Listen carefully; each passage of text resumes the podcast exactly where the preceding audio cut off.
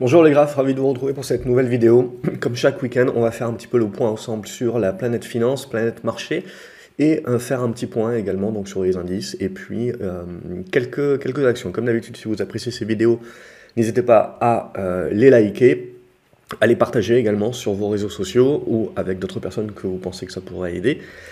et à vous abonner à la chaîne, comme ça vous ne loupez pas également les vidéos que je peux publier en milieu de semaine. Une fois qu'on a dit ça, on attaque. Euh, donc on a eu, euh, on a eu quelques résultats euh, cette semaine. Donc ce qui est intéressant, c'est qu'en règle générale, les bons résultats sont vendus. Et les mauvais résultats, comme ils sont moins mauvais que prévu, euh, ils sont achetés. Ce qui se passe également, c'est qu'on voit qu'on était dans un sentiment de marché qui était très baissier. Euh, on était, donc on a lancé essentiellement sur les valeurs de croissance euh, des rebonds, des rebonds techniques au prorata des baisses également. Il ne faut pas s'emballer, il ne faut pas repartir en mode YOLO, c'est reparti tout the moon, etc. Non, on, est, on reste dans des fragments de rebonds, même s'il y a certaines valeurs qui ont gagné 100%. elles en avaient perdu 90 avant, donc si vous voulez, euh, il y a un certain prorata qui se fait, mais il faut en, aucune manière s'emballer encore à ce stade, c'est pas encore le moment. Donc ce qui va nous intéresser également au-delà de ça, c'est qu'on a eu la BCE, la BCE qui a augmenté ses taux de 0,5%, c'est pas vraiment ça qui est important. Euh, au-delà de ça, on a eu Draghi également qui, euh, qui part. Alors je pensais qu'il allait, qu'il allait réussir son coup, donc je me suis trompé là-dessus. Donc il part, mais Toujours est-il qu'on voit que ça ne fait pas bouger grand-chose. Alors les taux ont bougé, évidemment. La BCE donc, a annoncé l'augmentation de, 0,5%, mais on reste sur des taux réels qui sont évidemment bien négatifs, hein, si on sous-traite l'inflation. Donc on est toujours bien derrière euh, la courbe. Donc c'est pour ça aussi qu'il faut expliquer qu'on a eu une réaction sur l'euro, euh, mais cette réaction sur l'euro a été quand même assez éphémère, puisque d'une part, euh, on reste euh, quand même bien derrière la courbe de l'inflation, et surtout, on va avoir la Fed la semaine prochaine, qui va certainement, elle, augmenter ses taux de 75 points. donc là aussi, la BCE, même en réagissant, reste en retard par rapport à l'inflation, et en retard par rapport aux autres banques centrales. Donc, quelque part, l'euro continue de, de se faire un petit peu miner. Alors on a un petit avantage, c'est que euh, les prix du baril euh, de brut et de l'énergie en règle générale et des matières premières en règle générale a pas mal baissé. Donc euh, même si l'euro reste faible, on ressent quand même cette baisse pour le, consommateur. Alors j'ai chopé la crève, si, donc si je parle un, petit peu avec le nez, vous veuillez m'en excuser. donc voilà un petit peu où on en est. Donc évidemment, entre Draghi, euh, la Banque centrale, euh, de toute façon, c'est jamais assez. Pour tous les, gourous, les, mecs qui vous annoncent l'apocalypse euh, en, permanence, etc., c'est toujours l'apocalypse. De toute façon, c'est jamais assez. Il y a toujours des erreurs. Et, ça fait, depuis, que je suis un petit peu tout ça, 10 ans que ça dure. Et en gros, 10 ans qu'ils ont loupé les, meilleurs marchés. Et là, en l'occurrence, on le voit depuis une semaine, vous avez énormément de valeurs. Alors, ça reste du trading, bien entendu. Hein, vous avez énormément de valeurs qui ont gagné 30, 40, 50, 60%. Donc voilà, c'est quand même des moments de marché. C'est un petit peu le c'est toujours le Pareto si vous voulez. Si, si, vous retirez un petit peu les meilleures séances du marché, euh, globalement la, la, performance sur l'ensemble d'une année du marché c'est pas exceptionnel. Donc c'est important d'être d'être là quand euh, vous avez les, les meilleures séances de l'année. Et pour être là, euh, c'est assez simple. C'est qu'il faut bien comprendre que la majeure partie de votre boulot, c'est d'observer. Euh, et observer et ne pas prendre de trade, ça ne veut pas dire ne rien faire euh, et se la couler douce. Non, ça veut dire préparer les plans pour le futur. Ça veut dire que je fais mes hypothèses de travail. Euh, donc on avait créé cette hypothèse de travail de dire bon ben on voit que le marché de toute façon est en train de privilégier dorénavant la récession parce que on est en train de se dire qu'après avoir finalement sous-estimé l'inflation, les banques centrales dorénavant réagissent, mais trop tard, toujours avec leurs indicateurs retardés. Euh, et dorénavant, elles surestiment l'inflation, puisque on sait très bien que euh, c'est qu'une question de mois. Alors bien entendu, ça peut stagner sur des hauts niveaux, etc. Mais ce qu'il faut se dire, c'est que le marché, lui, il se projette. Et il se projette potentiellement à la fin de l'année, et il se projette sur une inflation à 5%. Alors certes, il ne s'agit pas de dire que l'inflation va disparaître. L'inflation euh, va euh, justement se réduire, mais l'augmentation des prix est toujours là. C'est juste que la force et la vitesse d'augmentation des prix va se réduire. C'est ça qu'il faut bien comprendre. Parce que c'est toujours pareil entre transitoire et entre pareil cette, mauvaise compréhension de mots de dire euh, ouais mais l'inflation ne disparaîtra jamais. C'est pas ça qu'on est en train de dire. On est en train de dire que l'évolution des prix, la hausse des prix va se faire à une moindre vitesse. C'est ça la désinflation. Ce, n'est pas de la déflation qui est, elle, de la baisse de prix. Donc à ce stade-là, évidemment, petit à petit, le marché va se dire que les banques centrales vont continuer de tirer, certainement donc du coup vont continuer de tirer également en septembre. Et tout ça va nous amener au midterm euh, de novembre aux US, où Biden de toute façon a quasiment aucune chance dorénavant, puisque l'inversion de la courbe de l'inflation globalement euh, ne, s'est pas faite. Donc euh, donc la problématique, c'est qu'on continue les aides et on va attaquer à partir de novembre certainement et de l'année prochaine la fin des aides, le début de l'augmentation des impôts. Alors ça commence un petit peu sur les sociétés de l'énergie, etc. Mais ça, sera, poussé, bien entendu. Euh, et, donc ça, ça permettra aussi de calmer, de calmer le jeu à ce niveau-là. Donc au niveau des augmentations de salaire, c'est toujours la même chose, on en a, mais elles sont elles aussi inférieures à l'inflation. Donc voilà, pour, pour on va dire l'inflation de second tour, c'est peut-être plus vrai aux US qu'en Europe. En tout cas, voilà, je, honnêtement, j'ai pas l'impression que le monde dans lequel on est en train d'entrer est un monde tellement différent de celui qu'on avait d'avant le Covid. En termes de offres et demandes, etc., c'est la même chose, c'est juste qu'on paye évidemment la normalisation de ce que l'on a mis en place euh, pour euh, sauver l'économie et le monde, euh, pour ne, pas subir la, baisse d'activité due au Covid. Donc c'est une sinusoïdale, il faut accepter que ça prend du temps, c'est ça la transition. pour moi, c'est toujours pas quelque chose de temporaire et je ne mélange pas. Donc J'espère avoir expliqué suffisamment. Le but du jeu, c'est pas de se battre sur la sémantique et la définition du mot transitoire, c'est de se dire, voilà, moi, c'est ça ma définition. Et donc c'est bien de se dire que ça, ça, ça, prend du temps, mais c'est euh, c'est comme ça qu'il faut globalement le voir en, en, sinusoïdal. Euh, donc une fois, une fois qu'on a dit ça, euh, ce qui va surtout nous intéresser, ben, c'est la Chine. La Chine qui se sort plus ou moins du Covid, alors c'est toujours pareil, on, peut toujours se taper un nouveau variant, un nouveau truc, et évidemment on voit, ce qui est intéressant, on voit pas mal de banques en face, pas mal de tanks en face de banques, lapsus peut-être, et euh, en, Chine pour éviter les runs et compagnie. Bon, vous savez très bien que c'est toujours la crise immobilière, alors évidemment on, la gomme, mais on n'est pas à l'abri euh, d'avoir euh, des annonces justement d'une politique encore plus accommodante pour, pour la Chine, alors que jusqu'à présent elle avait rebaissé un petit peu les, les vannes. Euh, mais potentiellement elle peut les réouvrir. Et, euh, alors, ça pas complètement fermé, bien entendu. Et ensuite, d'évaluation du, du, yuan, hein, c'est pas, pas impossible non plus. Donc je dirais, c'est important de regarder du côté de la Chine, parce que si euh, la Chine n'arrive pas à rebondir de sa sortie Covid, alors ils ont rebondi, mais ce qui va être important maintenant, voilà, c'est de, réinsuffler la suite. Or, on, le sait bien, euh, les problématiques de la Chine, je veux dire, ce n'est pas des problématiques qui sont liées au Covid, c'est des problématiques euh, démographiques et, inhérentes à leur propre marché. Donc il ne faut pas croire que euh, ça sera un long fleuve tranquille pour la Chine pour, pour remplacer les États-Unis. Vous le voyez avec la puissance du lard, donc c'est toujours très intéressant de revenir en arrière sur un paquet de, de certitudes d'un certain nombre de gourous euh, et, c'est là où c'est important de vous dire, de vous projeter, c'est ok, vous pouvez croire à la, fin du monde, en effet, à la, à la, à la fin de l'hégémonie des États-Unis, oui, vous pouvez très bien croire, mais combien de temps ça va prendre?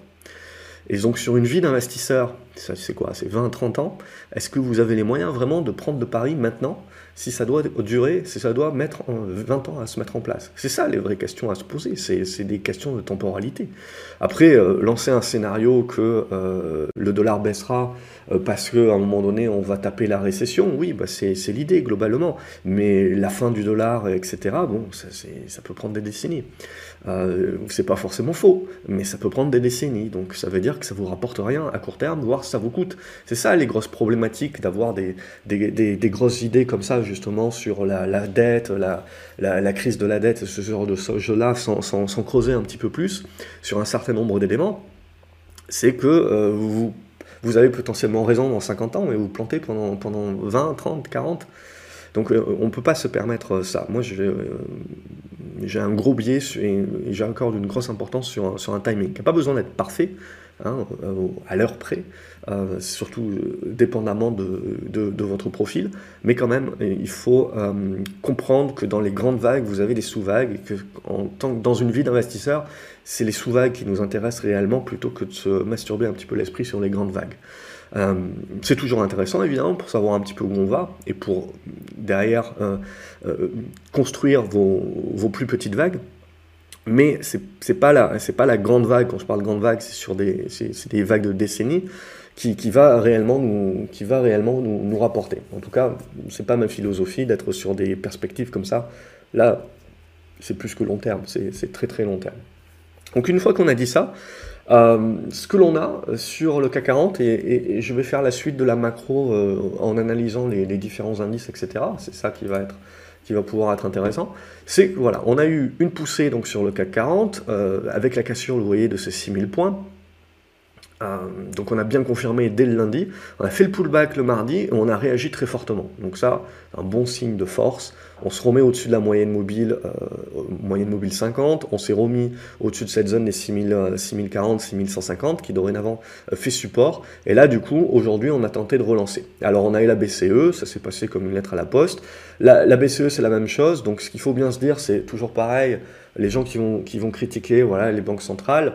Euh, qui vont nous miner, etc. De toute façon, il faut, on le sait, hein, la Banque Centrale Européenne a une marge de manœuvre qui est faible. Alors peut-être qu'ils remonteront les taux une nouvelle fois à 0,5, mais de toute façon, je veux dire, ça, reste des taux aujourd'hui qui sont négatifs et en, taux nominaux, c'est les taux à zéro. Donc je veux dire, ça reste une politique accommodante. C'est ce que je vous avais dit pour la Fed aussi.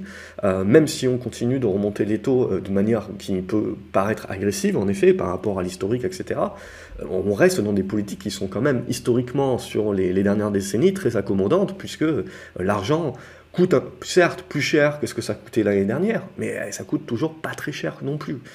Euh, et surtout, bah, l'outil, l'outil de la Banque centrale, l'Italie en aura certainement besoin, qui maintenant, c'est on est en mode nos limites, on est en mode japonisation, c'est-à-dire on est en mode nos limites, on s'est donné les cartes en main pour pouvoir aller contrôler les taux longs.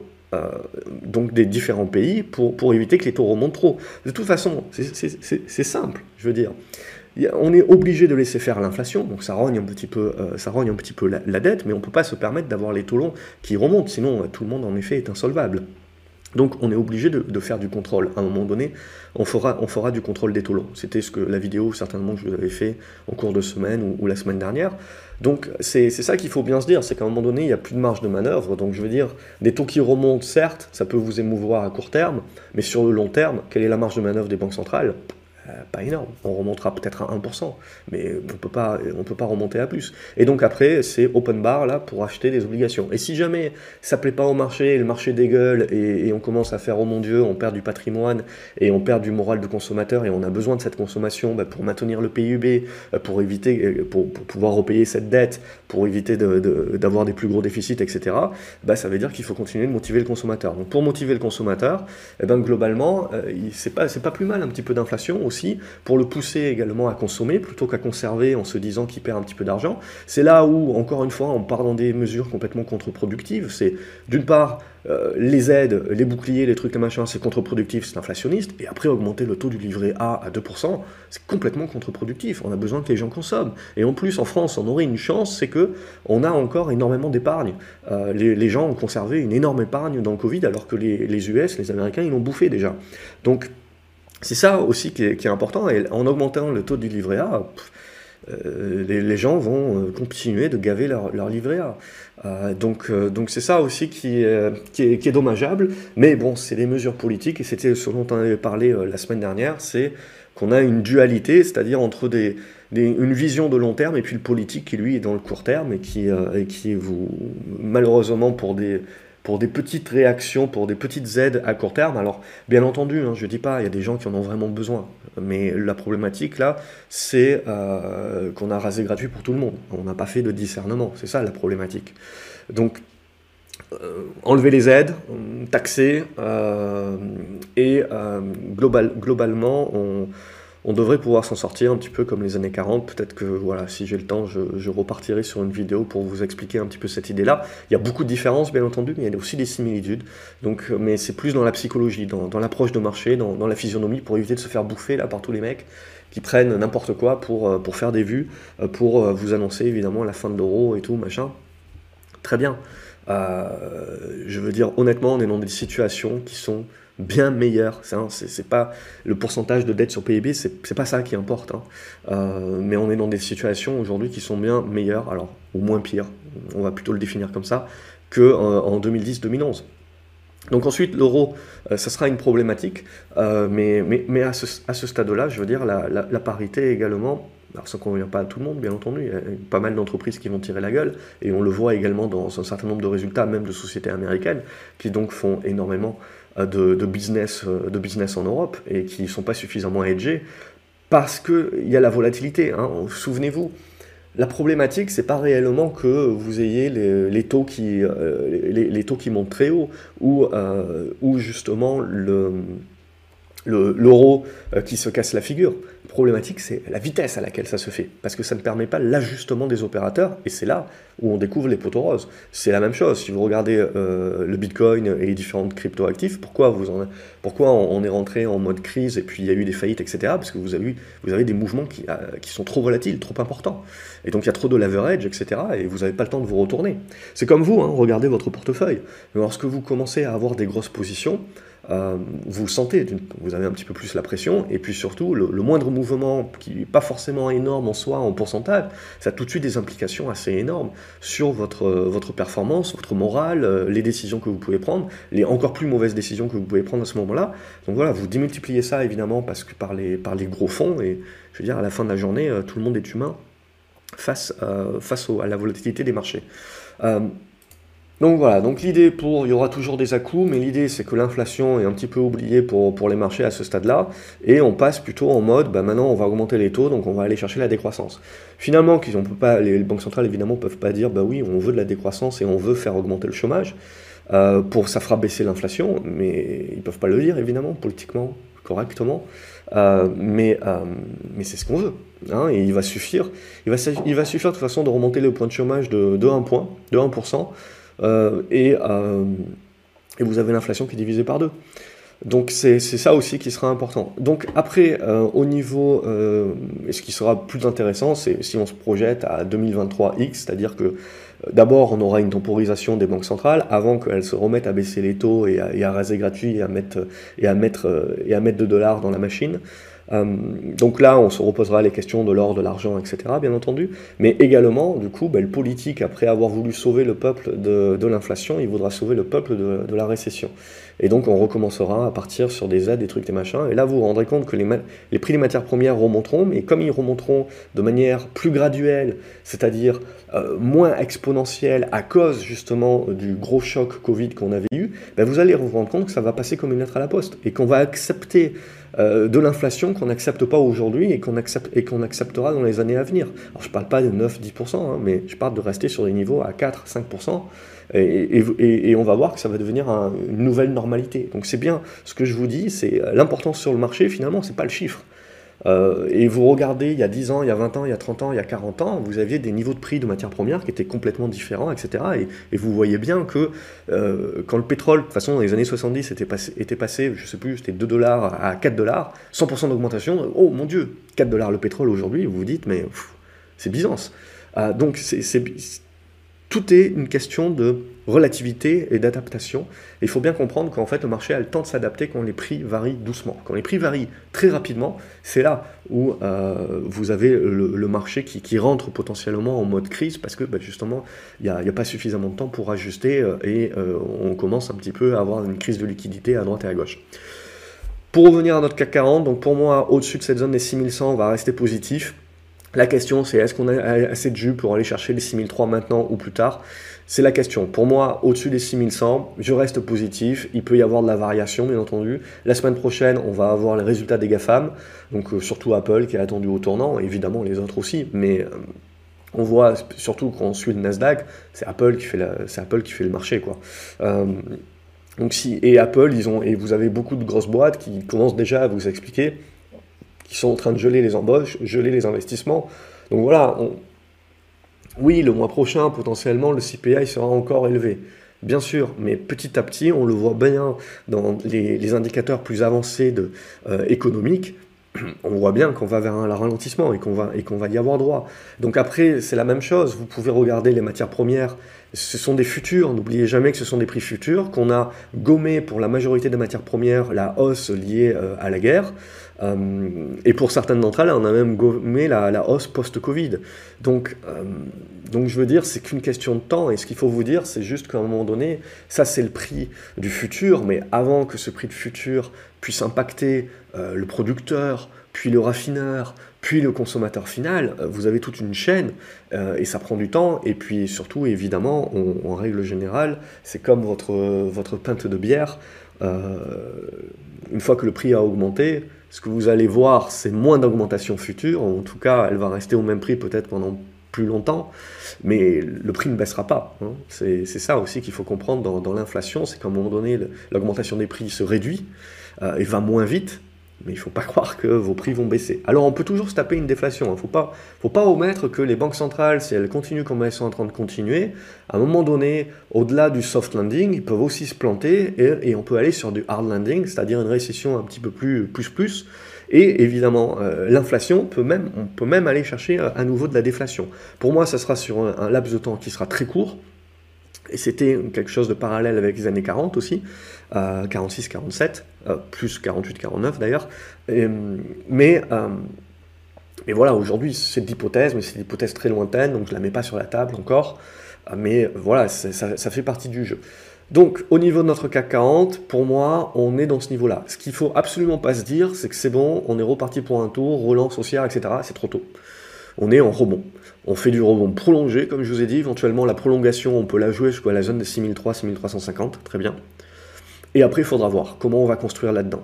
Tant qu'on tient les supports, c'est bon, on, laisse la main aux acheteurs. À partir du moment où on va lâcher les 6100 et a fortiori à nouveau les 6000 points, c'était un rebond technique dans une tendance baissière, on ferme la porte, on reviendra plus tard et on attend de voir la suite. Donc ça, c'est euh, pour moi le, le mode if-then. C'est tout ce qu'on fait actuellement. Au niveau du, au niveau du Nasdaq, alors je regarde le Nasdaq 100, hop, je déplace ça. Nasdaq 100, ce qui m'intéresse là, euh, c'est euh, justement, on le voit, euh, l'oblique. Donc le Nasdaq avait fait sa bonne petite congestion, bam, on a fait un bon rallye, etc. Il faut le digérer. La semaine prochaine, on a tous les résultats des GAFAM et on a la Fed. Donc il faut bien se dire à un moment donné que les mecs qui ont pris, vous avez énormément de valeurs qui ont pris 30% et même beaucoup plus, à un moment donné, là, vous prenez vos profits. Hein, vous conservez une, petite part de position, etc. Mais vous prenez les profits et vous attendez de voir. Donc voilà, la semaine prochaine, je pense qu'on risque d'avoir de, la volatilité, clairement. Mais là aussi, sur le Nasdaq, je veux dire, dorénavant, cette zone des 12 000, 12 100 points devient support. À plus court terme, on a cette zone ici au niveau des 12 000, euh, alors 12 350, etc., qui est le support court terme qui peut nous permettre de, continuer d'aller chercher, hein, si on a des flux qui rentrent, etc., d'aller chercher plus haut en mode, euh, on, va chercher des objectifs assez hauts, mais par contre, plus on va chercher haut, et plus il faut se dire attention au retour de bâton euh, sur la moindre annonce Apple ou compagnie qui déçoit. Euh, la Fed, bon, on devrait avoir 75 points, mais c'est toujours pareil, hein, il faut faire attention, c'est-à-dire que pendant 10 ans, les banques centrales n'ont pas arrêté de communiquer en avance et on savait finalement de combien les taux allaient bouger avant. Et là, si on regarde les deux, trois dernières réunions, ils font des surprises. Alors je pense qu'ils font des surprises exprès pour pouvoir un petit peu pousser les opérateurs à, se réajuster et peut-être insuffler un petit peu plus euh, également de, peur et de, cette crise auto-infligée pour, euh, pour résorber également plus vite l'inflation. Parce que du coup, bah, on attendait, le mois dernier, on attendait 0,5, euh, la Fed, ils ont fait 0,75.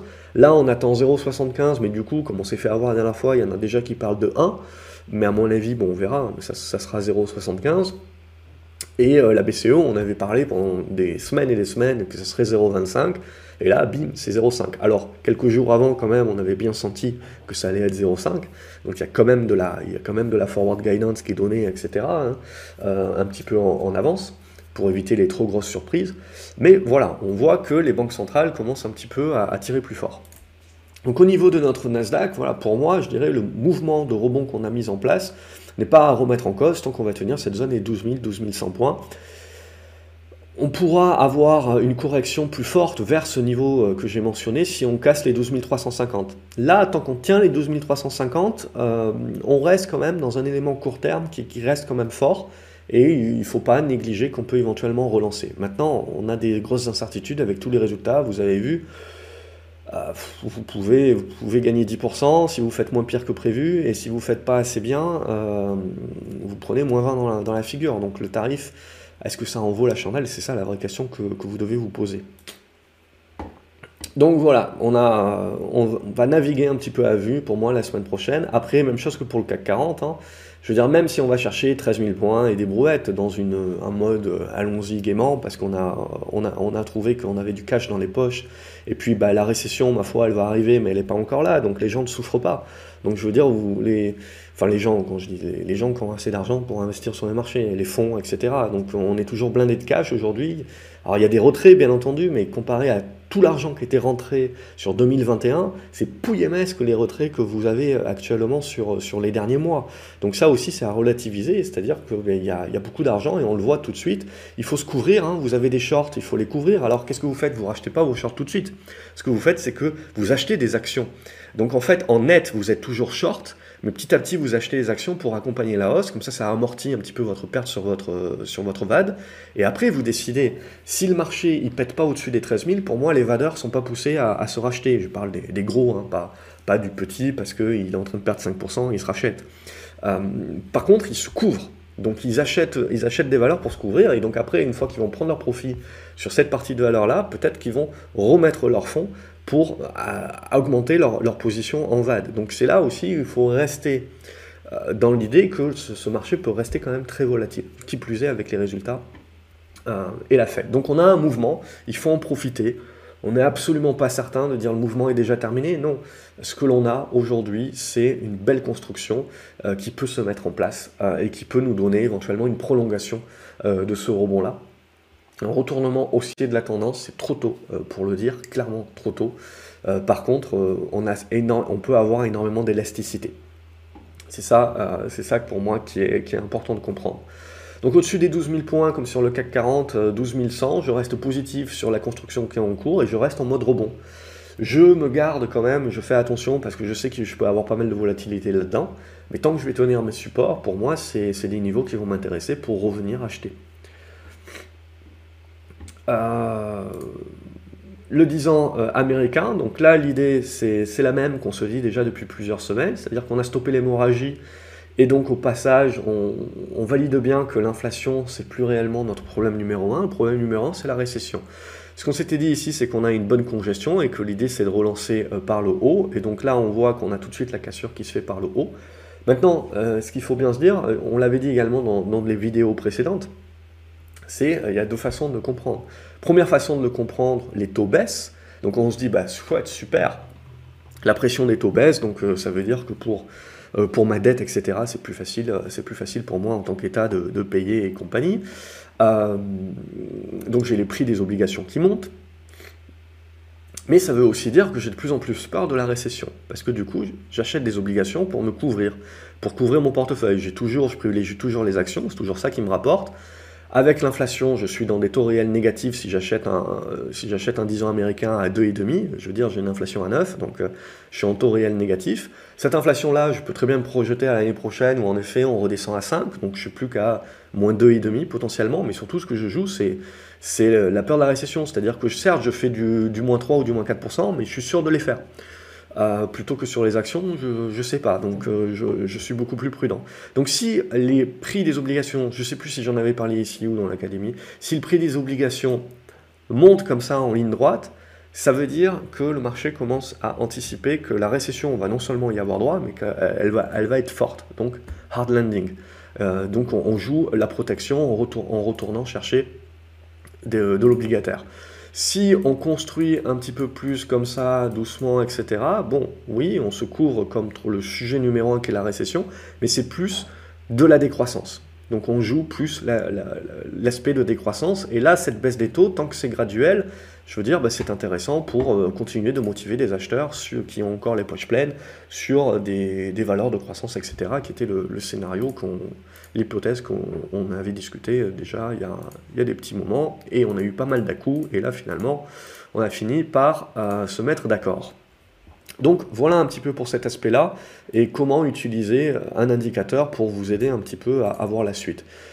Du coup, ce qui va nous intéresser, c'est que tant qu'on euh, ne parle pas d'une grosse récession et qu'on n'a pas peur d'une grosse récession, etc., euh, on ne va pas penser que les banques centrales vont s'arrêter de sitôt. Euh, alors, on sait qu'elles vont temporiser, certainement qu'elles vont s'arrêter, mais qu'on va encore avoir droit à une hausse des taux. C'était ce que je vous avais dit dans les vidéos précédentes également. C'est-à-dire, il ne faut pas croire que l'inflation va baisser rapidement, il ne faut pas croire que la récession va arriver rapidement, il ne faut pas croire que les banques centrales vont arrêter de monter les taux rapidement. Or, le marché, lui, tour à tour, il peut anticiper et il peut jouer donc des mouvements sur court terme et puis après, il réalise que non, ça va prendre du temps, donc il réajuste. Donc on n'est pas faux nécessairement sur le scénario, on est faux sur le timing. C'est ça qui est vraiment important et que je, et que j'arrête pas de répéter. Donc au niveau du gold, l'idée c'est que voilà, on fait du rebond parce que récession, etc. Mais tant qu'on va pas se dire, tiens, il va y avoir une récession tellement forte que les banques centrales, en, non seulement elles vont être obligées d'un moment donné dire ok, ben là on arrête les hausses, on ne parle pas de baisse, on arrête les hausses et on, voit, on attend de voir venir, et qu'elles se mettent à nouveau à redevenir accommodantes, c'est là où euh, l'or retrouvera un petit peu des, couleurs, l'or, l'argent. Et puis surtout, ce qui va nous intéresser, euh, c'est euh, l'euro-dollar. hop, ils me l'ont changé, donc il est ici maintenant. Et l'euro-dollar, au-delà des banques centrales, etc., qui font bouger les choses, bien entendu, c'est de se dire que si on va vers une récession, ben, le, dollar devrait s'affaiblir. Alors le dollar va rester fort, hein. ne pas, me faire dire ce que je n'ai pas dit, mais vous pouvez avoir une consolidation du dollar, ce qui permet à l'euro de lui rebondir, ce qui permet au prix énergétique sur l'Europe de se soulager. On avait parlé dans une précédente vidéo, de toute façon, c'est pas l'intérêt des Américains non plus d'avoir un dollar trop fort. Euh, il y a une limite à tout. Donc, euh, en l'occurrence, pour moi, je pense qu'on a atteint la limite. Et donc, maintenant, on est loin de retourner le marché à la hausse pour l'euro, bien entendu. Mais voilà, on voit que sur l'Ukraine, même si euh, Poutine nous explique qu'il veut peut-être prendre le sud de l'Ukraine, mais en même temps, euh, il leur personne. Il, a déjà, il, a déjà la moitié du sud. Tout ce qui lui manque, c'est éventuellement Odessa pour couper les Ukrainiens de la mer, ce qui peut sembler un bon objectif. Euh, avant de faire un cessez-le-feu pour, euh, pour venir en, position de force. Ensuite, est-ce que militairement il en a les moyens Ce qu'on voit, c'est qu'il y a quand même euh, c'est quand même une guerre qui est en train de durer et surtout qui est limite en train de devenir une guerre de position. Donc je je pense pas que tout le monde a les moyens de faire durer l'affaire trop longtemps non plus. Donc après, euh, au niveau du, gaz russe également, le robinet n'est pas coupé. Alors il y avait cette peur du robinet, etc. Euh, j'ai vu passer, alors vous, vous m'envoyez des lettres, etc. Enfin, je veux dire, c'est impressionnant, tous les gourous de fin du monde pour vous vendre n'importe quelle merde, euh, c'est impressionnant, ils prennent tout, quoi. Donc même la coupure du gaz du robinet, c'est on joue sur les peurs, etc. Il n'y a pas de certitude, je veux dire. Et puis, il faut bien vous dire que les gouvernements, Poutine, s'il avait voulu vraiment couper le robinet, il aurait déjà coupé. Euh, il faut bien vous dire que euh, ce qui lui permet de maintenir aujourd'hui son niveau, euh, c'est bien justement le revenu, les, revenus du gaz et, du pétrole. Même s'il en exporte en Asie et compagnie, c'est pas suffisant et qu'on se le fait refourguer par derrière, une fois qu'il est raffiné, mais c'est pas, pas suffisant globalement. Donc, il faut bien se dire que l'Europe et la Russie ont quand même encore besoin l'un de l'autre un petit peu, le temps de faire la rotation. Donc on verra après euh, quel est le, jeu à long terme là-dessus. Mais, euh, mais clairement, il y a, y a, une horloge pour Poutine vis-à-vis de cette guerre. Le marché, lui, s'en fout, hein, honnêtement. Tant que vous n'avez pas des escalades, une bombe qui tombe en Pologne ou un truc, un machin, euh, le marché, pour lui, la guerre, quelle guerre? Alors c'est dramatique évidemment pour les vies humaines, mais c'est comme ça. Et donc globalement, on le voit sur les matières premières aussi, euh, la majorité, toutes les matières premières ont rebaissé en dessous de leur niveau euh, de pré-guerre. Donc là aussi, on le voit, on commence à signer également des... On commence du coup, on le voit, à, préparer le terrain du cessez-le-feu, à montrer quand même patte blanche et compagnie pour l'exportation des céréales et compagnie. Donc voilà, on...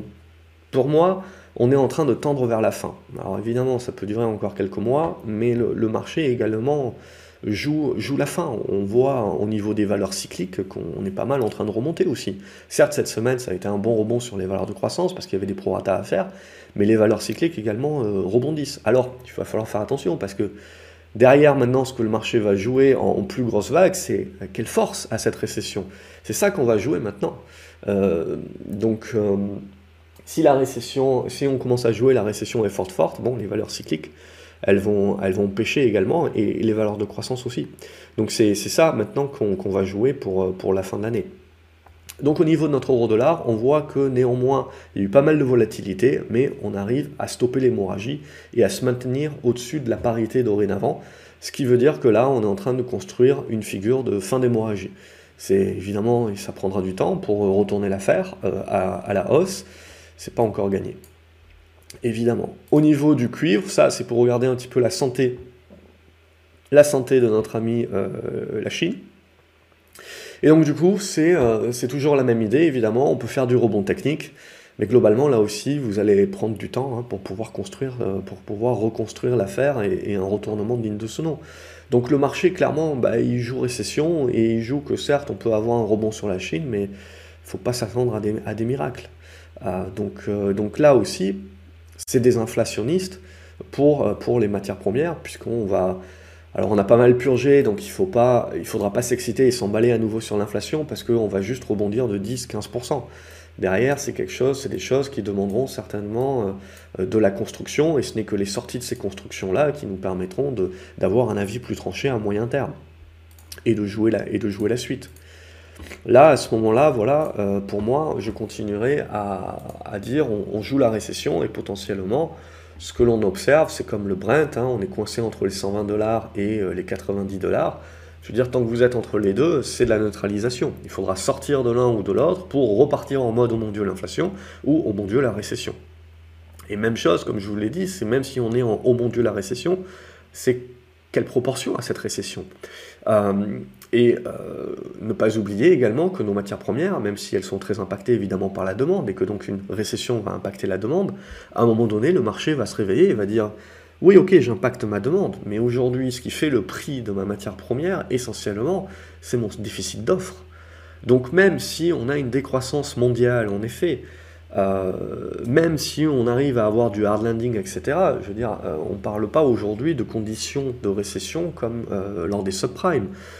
On ne parle pas de risque systémique, on ne parle pas de ces niveaux-là. Donc à un moment donné ou à un autre, le marché également, après valoriser des baisses de prix en anticipation sur cette décroissance va aussi relativiser à se dire bon oui c'est une décroissance mais c'est pas c'est pas non plus énorme.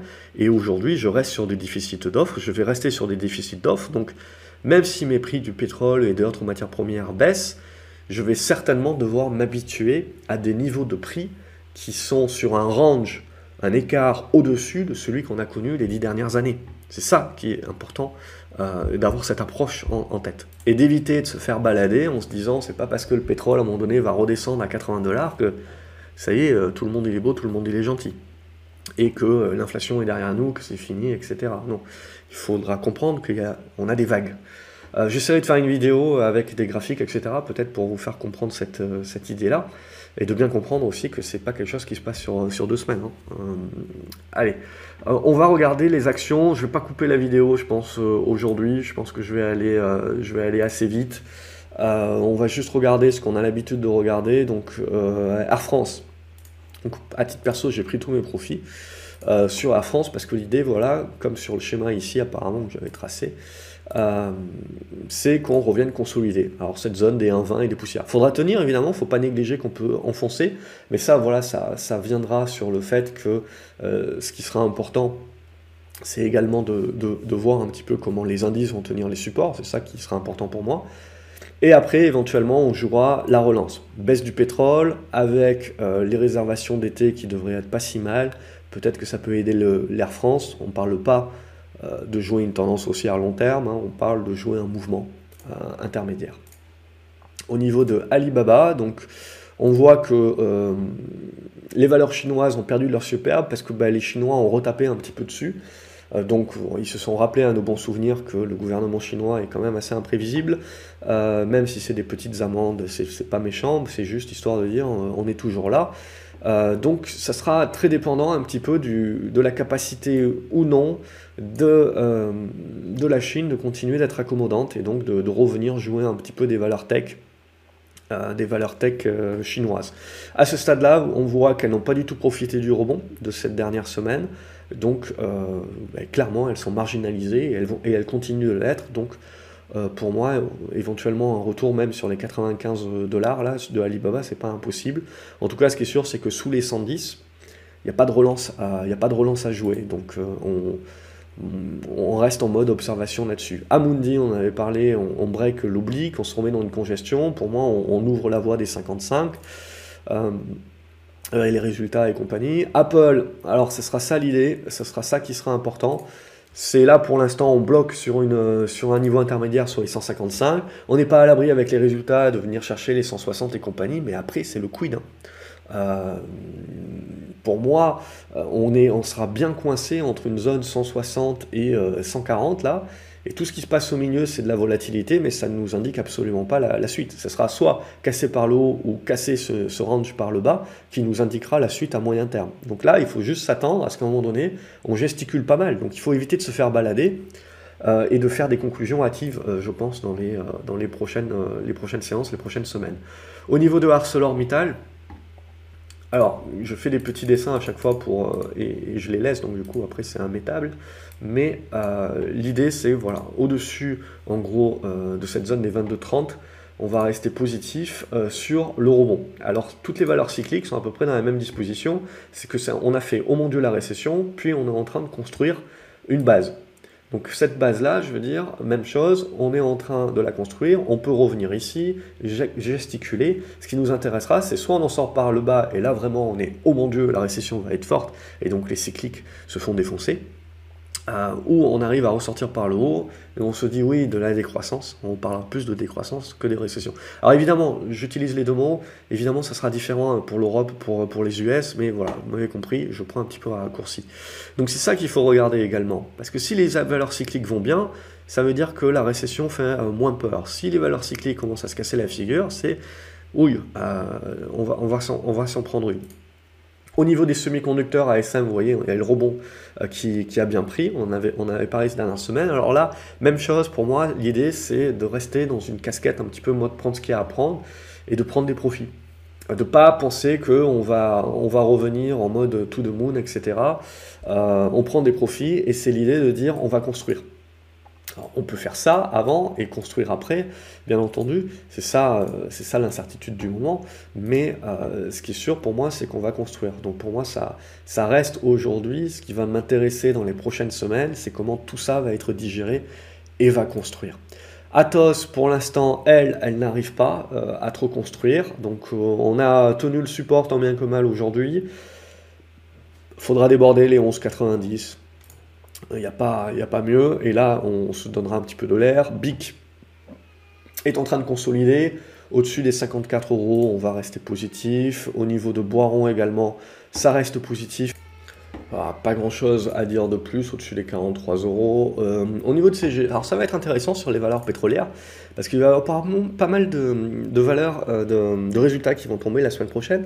Donc, certes, on a, on a, pris, un, on a, une casquette euh, à cause de, oh mon Dieu, la récession. On peut prendre un rebond sur le, ok, peut-être euh, on n'aura pas une récession qui est aussi forte, et ensuite, ah, les résultats sont quand même pas si mal. Donc, après, bon, CGG, c'est la parapétrolière et compagnie, donc ils peuvent mettre encore pas mal de temps à commencer à choper, évidemment, des investissements qui sont en train de, repartir. Mais voilà, ça serait l'idée sur les pétrolières qu'il faut regarder, c'est que euh, si vous voulez, il faut, faut jamais être en mode all-in ou all-out, c'est-à-dire à un moment donné dire euh, ouais l'énergie c'est super, etc. Tout the moon, ça, pétrole à 300 à 300 dollars, et euh, derrière se dire oh non c'est la récession, plus personne veut du pétrole. Non, le juste, la vérité est dans le juste milieu. Donc c'est-à-dire que le marché lui peut réagir de manière assez forte, mais je pense qu'à un moment donné on va avoir un retour à la moyenne. Donc sur CGG, il n'y a, pas une config qui est très nette, hein. c'est vraiment des, configs pour l'instant de congestion. Il faudrait redéborder ici, reconstruire ici, et là on pourrait se dire qu'on est en train de neutraliser et de construire quelque chose. Au niveau de Claranova, elle continue son rebond, et pour moi elle a atteint l'objectif dont je vous avais parlé. on peut toujours monter plus, bien entendu, les 4,20€, 4,30€, c'est pas impossible. Euh, il y a certainement les résultats qui vont tomber, après c'est une question, est-ce que vous voulez jouer ou pas? Euh, il peut y avoir de la volatilité, vous pouvez revenir aussi assez rapidement, retrouver les 370 qui sont la, zone de soutien, 350, 370, et qui permettront de construire. Donc l'idée, si vous voulez, c'est que pour moi, on est toujours dans des, phases de rebond, donc je prends ce qu'il y a à prendre, et après, selon les constructions, c'est là où je vais commencer à dimensionner des positions moyen terme. Et, jouer des, suivis de tendance. Mais euh, pour l'instant, non. Je, je joue euh, sur prise de profit sur objectif. Euh, Clover, je vous en avais parlé la semaine dernière, on a briqué par le haut, on allait chercher la zone de 80. Là, comme la plupart des valeurs euh, technologique, on prend à moins 6%, c'est un petit peu le, même tarif pour tout le monde, mais bon, on vient, on vient quand même de gagner 40% là en, quasi, ligne droite, avec une conso intermédiaire. Donc, même chose, ce qui est intéressant, on remet, c'est pas parce que vous perdez 6% que vous remettez en cause tout le rebond qu'on a fait là sur la dernière semaine, les deux dernières semaines. Non, là maintenant, c'est là où ça devient intéressant. C'est là maintenant qu'on commence un petit peu bah, à, stopper le rebond, qu'on commence à purger et est-ce qu'on va tenir les supports? Et si on tient les supports, on commence à avoir nos constructions de moyen terme. C'est là où ça devient super intéressant pour, euh, pour se projeter pour, euh, pour, euh, pour septembre. Août, ça peut être justement la phase de construction et septembre, paf, les fonds, etc. reviennent et potentiellement on a des configurations qui sont matures pour pouvoir, avec des liquidités, pousser sur des rebonds, sur des, des rebonds plus plus, voire des retournements. Bon, ça, voilà, faut pas s'emballer pour l'instant, c'est des constructions, ça peut toujours casser par le bas, mais c'est ça que, c'est ça que je trouve intéressant. Euh, et même si on, vous avez un petit peu moins de, valeur, en effet, en ce moment, etc., pour pas prendre de risques, ce qui est logique, euh, l'observation est, quand même, est quand même importante à ce stade-là, parce que c'est éventuellement dans l'observation de, de, ces prochaines semaines que va se construire des, plans et des opportunités pour, euh, pour les, prochains mois. Au niveau de DBV, on reste euh, plutôt euh, bien positionné. Il faudra casser par le haut pour relancer le Schmilblick. Pour l'instant, on continue de, on continue de bloquer là-dessus. EDF, finalement, l'État a été généreux, bien plus que je pensais. J'étais parti sur du 10 euros, 10 euros 50. Ils, ont annoncé 12 euros. Alors, à titre personnel, moi, j'ai soldé ma, soldé ma position dès qu'ils l'ont annoncé. Hein, je sais plus, à 11,75, un truc comme ça c'est pas grave, je laisse de l'argent sur la table, mais je récupère mes billes. Parce que pour moi, ce qui est important, c'est pas d'attendre euh, septembre. Euh, parce que d'une part, bon là, ça va se faire, mais d'une part, vous pouvez toujours avoir, pour une raison X ou Y, finalement, ah ben non, désolé, on va pas le faire. Donc là, vous prenez, euh, une, prenez branlée dans, la foulée. Euh, et puis, bah, ma foi, attendre deux mois, parce que petit à petit, au fur et à mesure on va se rapprocher, le, prix devrait tendre vers ce niveau des 12 euros, tant que le marché a confiance, hein, parce que sur des OPA, vous le voyez tout de suite quand le marché pense que ça va pas se faire, vous tenez pas, vous tenez pas le prix d'OPA ou, ou le, prix proche de l'OPA, vous, dégringolez euh, assez, assez rapidement, ou au moment où le marché commence à douter que ça va pas se faire, vous, avez le prix qui baisse. En règle générale, le marché se plante pas trop quand même. Hein. Euh, des leads initiés, ça n'existe pas évidemment. donc, sur EDF, ça devrait se faire évidemment, mais voilà, pour grappiller 2%, pour moi, le jeu n'en veut pas la chandelle de patienter deux mois alors que je peux faire potentiellement quelque chose de mieux que ces 2% là. Euh, à gratter euh, avec cet argent ailleurs. Donc euh, quand il y a des OPA, honnêtement, alors ça dépend si on est vraiment très très loin du prix de l'OPA ou pas, mais en règle générale, plus vous êtes loin du prix de l'OPA, plus ça veut dire que le marché a des doutes quand même que si ça va se faire ou pas. Il hein, ne faut pas se dire le marché est débile, c'est toujours la même chose. le marché, des fois, que, met du temps à comprendre, mais, mais s'il si n'ajuste pas le prix rapidement, c'est qu'il y a quand même anguille sous roche. Donc là aussi, je, je fais en règle générale confiance au marché. Alors en effet, il y aura peut-être euh, deux, trois fois où euh, le marché se plantera et il y avait une très bonne opportunité, mais dans la majorité des cas, euh, le marché vous plantera derrière. Et en fait, si on regarde, pour les quelques fois où on a raison de ne pas suivre le marché et de tenir, et de tenir la position, etc., ben les, les, fois où on, a tort, on porte largement tous les gains que vous pouvez faire quand vous essayez de tenir la position contre le marché. Donc euh, c'est dans une vision de long terme qu'il faut, qu'il faut se mettre et pas juste ouais ça a marché une fois, donc ça marchera les autres fois. C'est à chaque fois j'ai toujours évidemment j'ai toujours des gens qui viennent me dire quand, quand je donne des rhétoriques de ce genre-là, qui viennent me dire ouais mais là regarde cette action-là, bah, c'était pas vrai, ça a marché. Oui, mais c'est comme l'effet Pareto. C'est pas pas parce que vous avez euh, vous avez toujours l'exception qui confirme la règle et vous allez toujours avoir en effet des titres ou des, des moments où il va y avoir cette exception là. Mais si vous prenez euh, si vous prenez justement l'ensemble, euh, vous, euh, vous, vous, êtes perdant globalement. Alors après, il y a toujours des gens qui vont me dire Bah ouais, mais bon, il faut choisir ses dossiers, il suffisait de prendre les bons. Ah ben oui, il suffisait de prendre les bons. Sauf que à suffire de prendre les bons, il y a, il y a 10 ans, les mecs qui disaient exactement la même chose, il suffit de prendre les bons. Ben, 10 ans après, il faut parler avec eux. Et vous allez vous rendre compte qu'ils euh, ont gagné en humilité et ils comprennent bien que choisir les bons dossiers pour les dix prochaines années, c'est pas si simple que ça. Euh, donc, évitons d'avoir des certitudes, des convictions et jouons un petit peu avec les stats et les probas. on est dans de la gestion du risque, c'est ça le job, hein. c'est pas, c'est pas de, de, la devinette. C'est on travaille, la seule chose qu'on peut contrôler, c'est notre risque. Donc c'est ça, c'est ça, c'est sur ça qu'il faut travailler. Énergisme, je vous l'avais proposé la semaine dernière pour de la spéculation, hein, ça veut dire ce que ça veut dire, en mode prendre ce qu'il y a à prendre, bien entendu. Et après, à partir du moment où sur ces petits titres comme ça, vous avez des annonces de financement, qui sont des annonces de financement par obligation convertible, ou des augmentations de capital qui sont euh, réservées euh, et qui vont en appeler d'autres, de toute façon, on déserte. Hein, ça fait partie du jeu quand on joue sur ce genre de titre vous, savez que potentiellement on, joue un écart, mais euh, dès que vous avez une mauvaise annonce, etc., ou que vous revenez en dessous de votre prix de revient, il faut savoir vendre ce genre de titre, on n'est pas là pour garder. Hein. Donc là, en l'occurrence, vous avez euh, du financement par obligation convertible. C'est comme, comme Navia, c'est euh, la même chose. je ne sais toujours pas, j'arrive toujours pas à comprendre sur Navia on a énormément de gens qui somnibulent justement à, critiquer des gens qui l'avaient conseillé à l'achat. Très bien, ok, mais je veux dire, on fait tous des erreurs. Euh, on, fait classiquement, on fait tous des erreurs, et moi-même, je vais avoir des convictions sur une valeur, et puis je vais me planter. Et ça, m'arrive euh, la majorité du temps, plus de 50% du temps, c'est le cas mais on est dans de la gestion euh, de risque là-dessus. Ce qui n'est pas bon, évidemment, c'est de dire ça va être, ça va être l'euphorie et puis surtout pas de gestion de risque. Non, on a beau avoir des, convictions fortes, il faut les manier avec une gestion de risque et donc avoir des, mains faibles, je dirais, pour les conserver. c'est ça qui est important, quitte à revenir plus tard.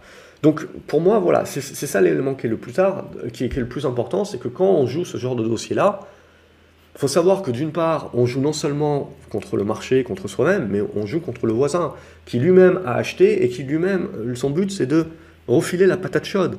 Donc son but, c'est juste de refiler, de vendre ses titres à quelqu'un qui, euh, qui en veut plus cher et qui, lui, pense qu'il va pouvoir les revendre plus cher. Mais à un moment donné, ou à un autre, vous êtes dans des euh, pyramides de Ponzi, dans le sens où, euh, à un moment donné, c'est que parce que vous avez un certain nombre de nouveaux entrants que vous avez le prix et donc le flux qui pousse. Mais à un moment donné, vous savez très bien que c'est un château de cartes et qu'à un moment donné, quand, quand, les gens vont vouloir sortir, ils vont vouloir sortir tous en même temps. Et c'est là, et là où, où, les prix se cassent la figure. Et donc vous savez que quand vous allez sur ces valeurs-là, d'une part, vous ne pouvez pas prendre des tailles de position trop énormes. Deuxièmement, vous ne pouvez pas euh, partir nécessairement en vacances en laissant des positions ouvertes sur ce genre de titre-là. On est dans du mode prendre ce qu'il y a à prendre, ça veut dire faut un minimum de suivi. Donc pour 90% des gens, on évite ça. Et c'est comme Navia, je veux dire, tout le monde parle en effet et rigole des gens euh, qui, euh, qui l'ont conseillé à l'achat. Mais ce qui est plus important pour moi, c'est euh, de donner justement et de faire la publicité plutôt des gens qui avaient pu dire depuis très longtemps, réfléchissez à comment ça se finance. Ça peut être une pépite, potentiellement oui, mais ça crache du cash en permanence. Donc ça veut dire que vous aurez nécessairement de la levée de fonds. Et la levée de fonds, qui est faite par une entreprise, vous renseigne énormément sur sa qualité. Si vous avez des levées de fonds parce que vous, euh, via des, organismes, euh, des fonds, etc., la BPI, tout ce que vous voulez, vous savez que c'est des actionnaires de long terme. Si vous avez des levées de fonds par des mecs qui reçoivent des obligations convertibles et que leur but c'est de vendre ces obligations convertibles, ben vous savez que en fait euh, l'entreprise globalement, euh, n'est pas suffisamment saine pour, euh, pour, pour attirer des, flux, pour des raisons X ou Y, euh, qu'elle est obligée de faire un financement par obligation convertible. Et donc là, vous savez que ben, on trucide la valorisation. Donc le but, c'est même pas de rentrer parce que ça prend 30% dans la figure. Vous savez que vous allez avoir un flot de nouveaux titres en permanence. Donc c'est vous oubliez, ça sert même plus à rien. On n'est même plus dans de la spéculation. Les, dés sont pipés, les, chances sont contre vous. Donc en effet, on peut à un moment donné vouloir jouer hein, et, faire des allers-retours parce que des fois il y a des grosses variations. Mais bon, honnêtement, moi je préfère aller sur un titre comme Ubisoft, prendre une grosse position, jouer 3% de variation, et c'est un gain qui, en probabilité, est certainement plus sûr que d'aller sur du Navia pour essayer d'aller choper 20% de gain sur une position que je ne peux pas euh, tailler. Et donc, mon gain en valeur est bien plus intéressant que sur Ubisoft, et en plus, il est plus sûr que sur un titre comme Navia. Alors certes, je peux aller chercher des peu de fois des petites capes, etc., surtout aux US, pour un petit peu l'adrénaline et compagnie. Mais, mais ce qui est important de comprendre, c'est bien de savoir pourquoi vous jouez certains titres, et surtout dans cette physionomie-là, de bien comprendre les tailles de position, votre gestion du risque. Vous mettez pas la même taille de position quand vous allez acheter du Total Energy que quand vous allez acheter du Navia. Euh, c'est ça vraiment qui est important. Allez, je, passe là-dessus, mais, pour moi, c'est la leçon qui est importante. Quand on décide de jouer des titres comme ça, on sait très bien que cela, ce qui vient de se passer avec les annonces de financement, c'est no go. On sort, c'est terminé. Et on prend notre perte, et on accepte notre perte. Si vous n'acceptez pas, votre perte, c'est qu'à la base, vous êtes rentré trop gros. C'est qu'à la base, ce genre de titre-là, vous les jouez en mode casino, et vous les jouez en mode ticket de loto. En gros, c'est euh, je pense que je vais devenir riche rapidement, ou que je vais récupérer mes pertes rapidement. Et ça, croyez-moi, c'est vous allez à la ruine complète avec ce type de jeu-là, parce que pour une fois, vous allez gagner et ça va vous remotiver à, rejouer. Bah, 9 fois sur 10, vous, perdez, et vous perdez bien plus que la fois où vous avez gagné. Mais c'est toujours la même chose hein, dans les statistiques, je ne sais plus comment ça s'appelle, hein, euh, et, dans, ces biais émotionnels, c'est le fait de gagner une fois de temps en temps qui, qui vous pousse justement à, à continuer. Ça, il n'y a, rien de pire comme, comme prison.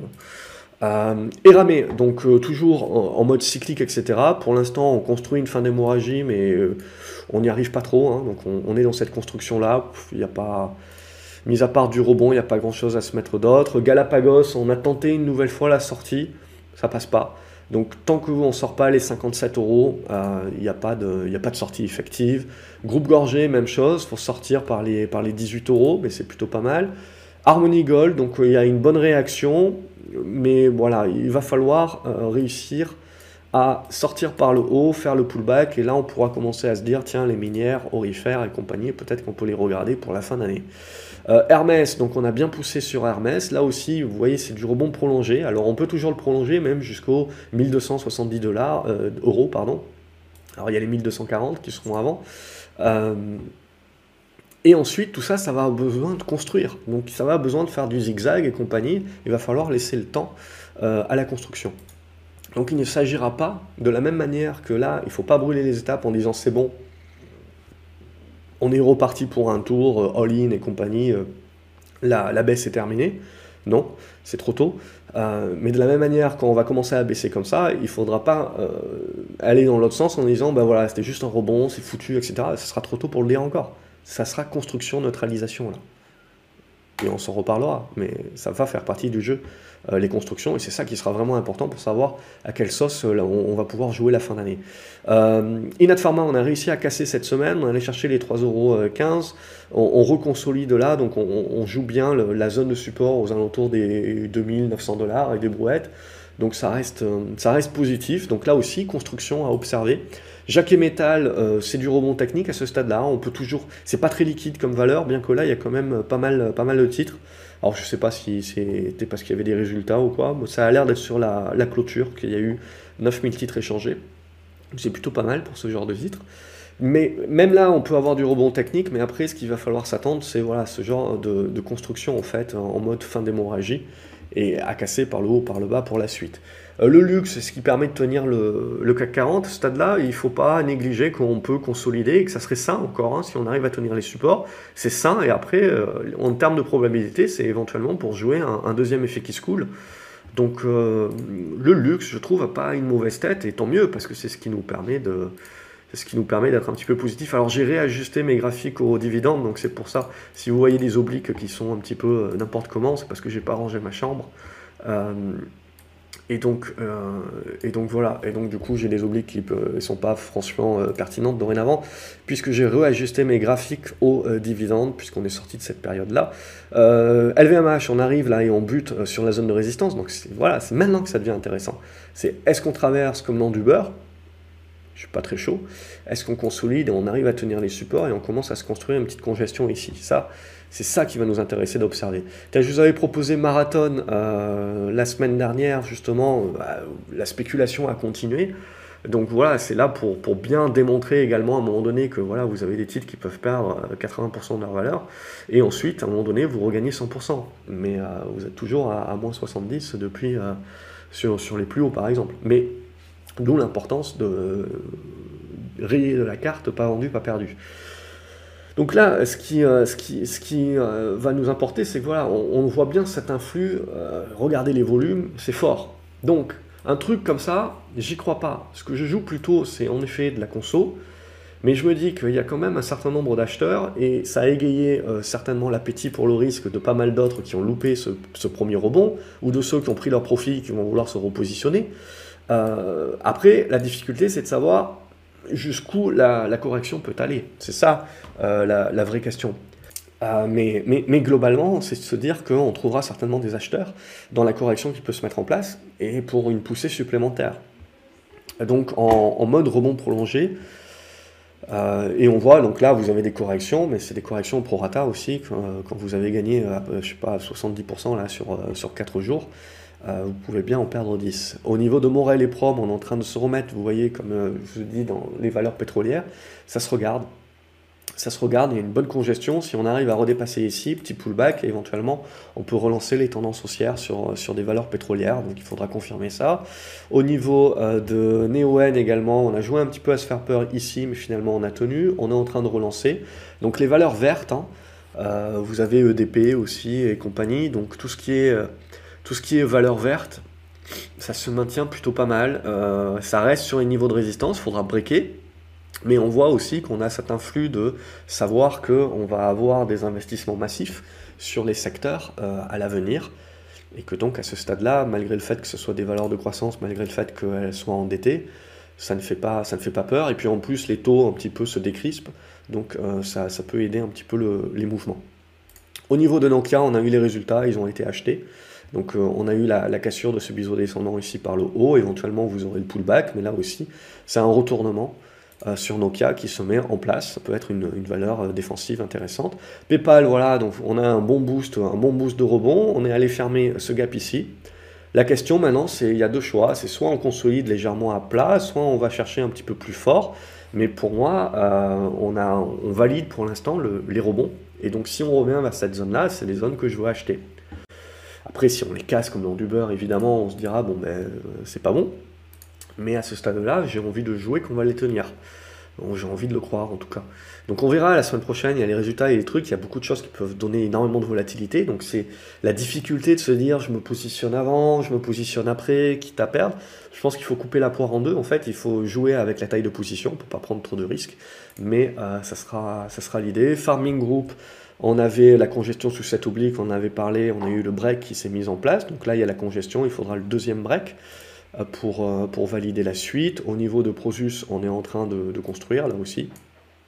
Euh, donc assez neutre. Au niveau de rallye, j'ai cru que ça allait partir et ça part pas. ça, c'est pas terrible.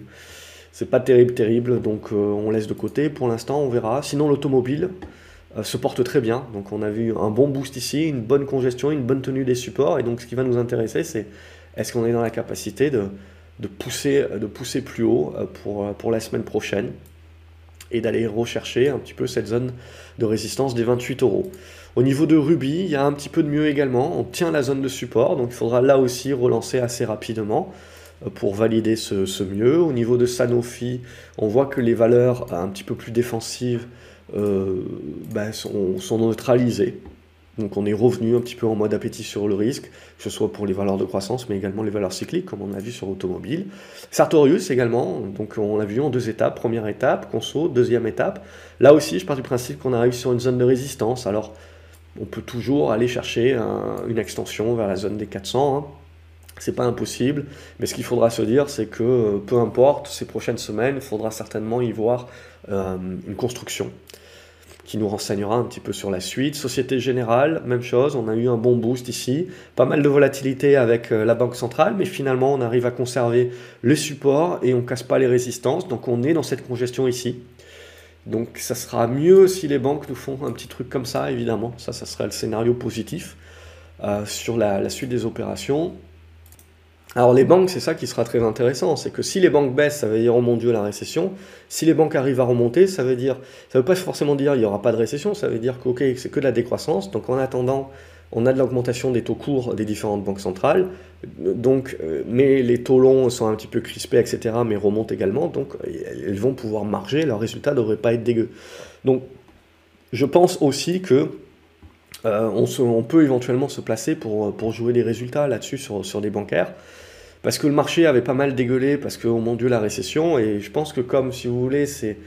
on a, je pense, anticipé le pire très rapidement. Or, tout ça, euh, on aura peut-être droit au pire, mais ça va mettre peut-être un petit peu plus de temps à se mettre en place. Donc, en fait, vous avez une sous-vague au minimum qui peut jouer. Ça ne veut pas dire qu'une fois qu'on aura joué cette sous-vague, on va pas refaire un truc comme ça, euh, en mode, oh mon Dieu, mais la récession, on va vraiment y avoir droit, etc. Mais au moins, il y, a, cette sous-vague intermédiaire. Donc, c'est ça qui est important de comprendre, c'est que le marché... Euh, il n'y a pas un scénario, il le joue à fond, et puis après il passe à autre chose, il le joue à fond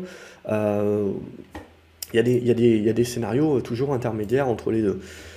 Solution 30, là aussi, il y aura les résultats la semaine prochaine. On a quand même une petite augmentation des volumes tout au long de cette semaine. On n'arrive toujours pas à passer la résistance au niveau des 3,60, 3,65, qui pourra éventuellement libérer euh, la zone des 3,80.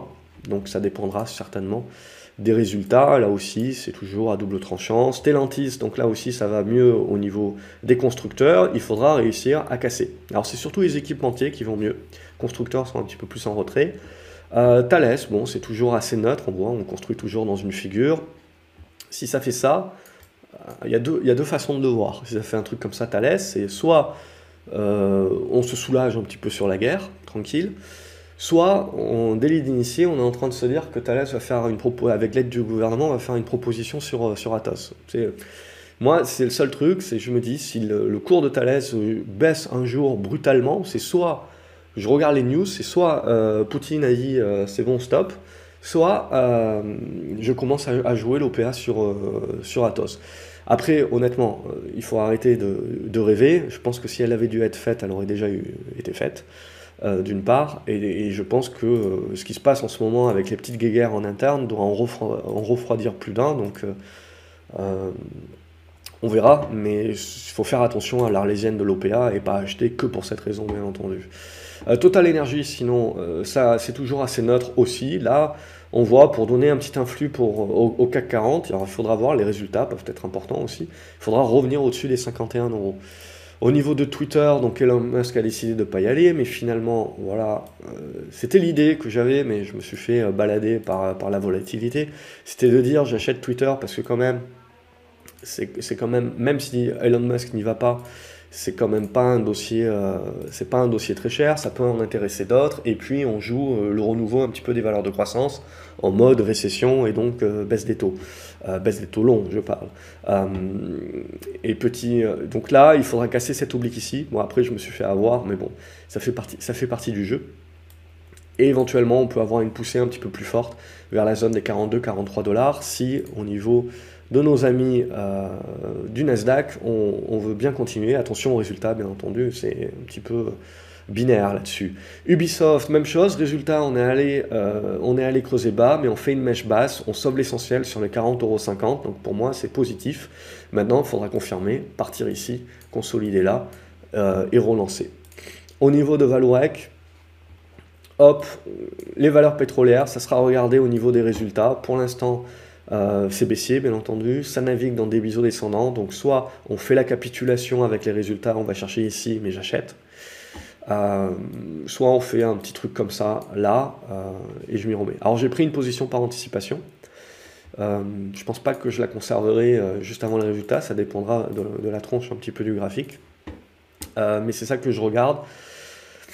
Donc j'enterre pas les valeurs pétrolières ou parapétrolières à ce stade-là. Visiomed, pour l'instant, n'y arrive toujours pas. Donc on n'arrive pas à breaker ici cette zone des 23. Donc à ce stade-là, on est reparti, on conso, mais rien de bien majeur à moyen terme. Et au niveau de Worldline, ben on s'est bien mis en embuscade tout au long de cette semaine, mais on n'a jamais réussi à partir. Donc il faudra voir la semaine prochaine si on y arrive. Tenir cette zone des 35 euros, là, ça serait pas mal. Et puis breaker, bien entendu, pour ouvrir la voie des 40-41 euros. Euh, à ce stade-là. Voilà, bon évidemment, c'est pas parce qu'il y a certaines valeurs que je ne vois pas ici qu'elles sont pas intéressantes. Je peux pas tout voir, il y a beaucoup de choses qu'on partage également au sein de l'académie. Euh, donc ici, c'est plus l'idée de faire une synthèse, même si c'est une synthèse longue. Euh, j'essaierai de, raccourcir peut-être un, petit peu plus les, vidéos. Et là, pour cet été, je pense celle-ci, je vais la laisser en une partie. Et on, reprendra peut-être la division en deux parties plus tard. Je verrai, c'est en fonction de mon temps tout simplement, parce que ça demande un petit peu plus de temps pour, euh, produire deux vidéos et pas une. Euh, donc là, ce week-end, je suis un peu chargé, donc je vais le faire en une fois.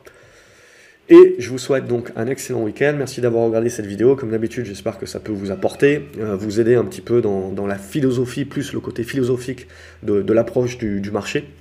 N'hésitez pas à liker la vidéo, à les partager également sur les réseaux sociaux, euh, à me dire ce que vous en pensez dans les commentaires également. Voilà, ça fait toujours plaisir d'avoir vos retours. Euh, et puis voilà, ça me permet éventuellement d'améliorer certaines choses ou, euh, ou, de continuer tout simplement. et je vous retrouve lundi pour des chroniques boursières que je, que je publie presque quotidiennement sur le site graphcobourse.fr. N'hésitez pas à vous y rendre parce que bah, quand j'écris, je sais plus structuré et je pense peut-être à plus de choses que dans les vidéos où euh, j'en oublie forcément. Je finis toujours une vidéo en me disant tiens j'aurais pu parler de ça. Donc c'est toujours la même chose. Euh, on, on, parle on parle pas de tout, mais euh, donc n'hésitez pas à aller voir les chroniques et vous aurez un, un certain nombre d'éléments. Salut les graphes, bon week-end une nouvelle fois.